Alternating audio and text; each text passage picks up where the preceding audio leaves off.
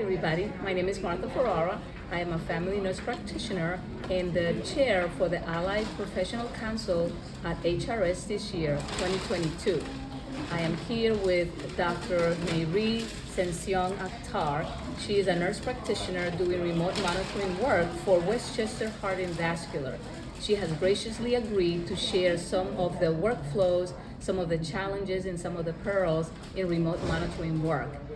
Thank you. Thank you for speaking with us. Thank you for inviting me. I have a couple of questions that maybe you can share with us, and hopefully we'll get some great feedback about workflows, challenges, and some of the pearls that you have found along the way. Okay. So how many patients are in your remote monitoring program? Actively, we have about two thousand patients. We have about six hundred seventy-nine additional patients that are still not active at this time, but it's around two thousand six hundred. Do you have a dedicated remote monitoring team in your practice? The, not necessarily. The way it works is that we, um, there's three, we have three N Ps. Two are outpatient strictly and one is inpatient, and um, the two outpatient N Ps kind of alternate monthly who does remotes that month and who does inpatient, like clinic patients that month.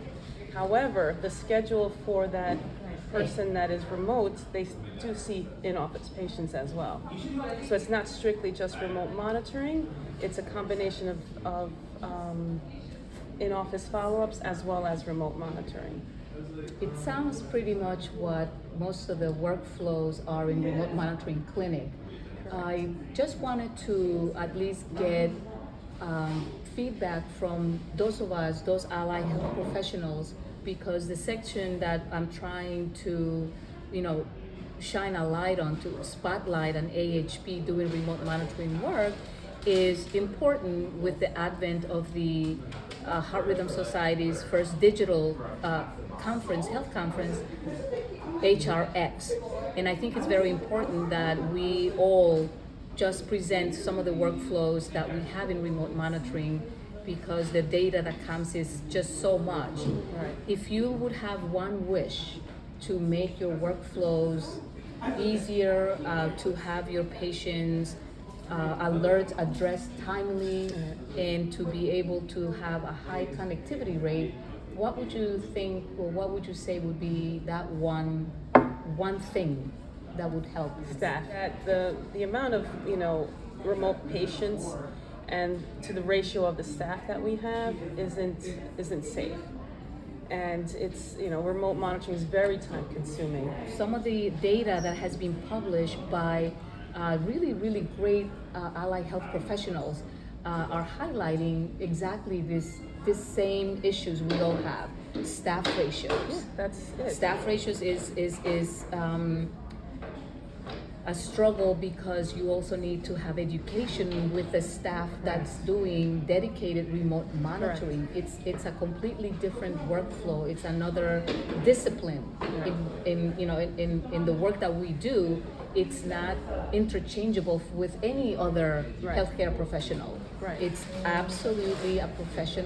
Uh, I should say it's a it's a discipline unto itself. Right. So staff ratios are being mentioned. Integration of healthcare systems right. is also a very onerous and it's challenging, you know, workflow.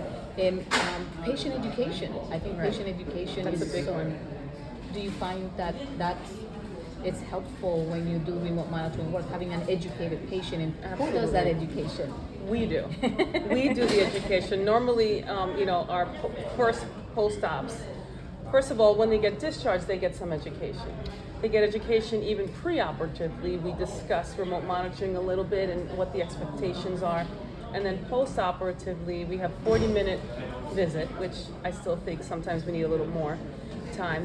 We have a visit with them to discuss remote monitoring, what the expectations are, you know, how it's done, why it's done, what the benefits are. And I think the better educated the patient is, the better our connectivity. But that all, again, comes around to the staff. You need the staff to do this, so you have the time to do all of this. If you have the staff, then you can do everything that you need to do. So thank you so very much. Much appreciate your time, uh, Doctor Akhtar, and we will just leave everyone with the one pearl of wisdom from Doctor Mary Sension Akhtar at Westchester Heart and Vascular. Staff. We need staff in our remote monitoring programs in order to do the work safely and achieve patient positive patient outcomes. Thank you. Oh, patient satisfaction. That's a definitely big one. big one. That's a big one. Thank you. Thank you so much, Doctor Akhtar. Bye. Bye.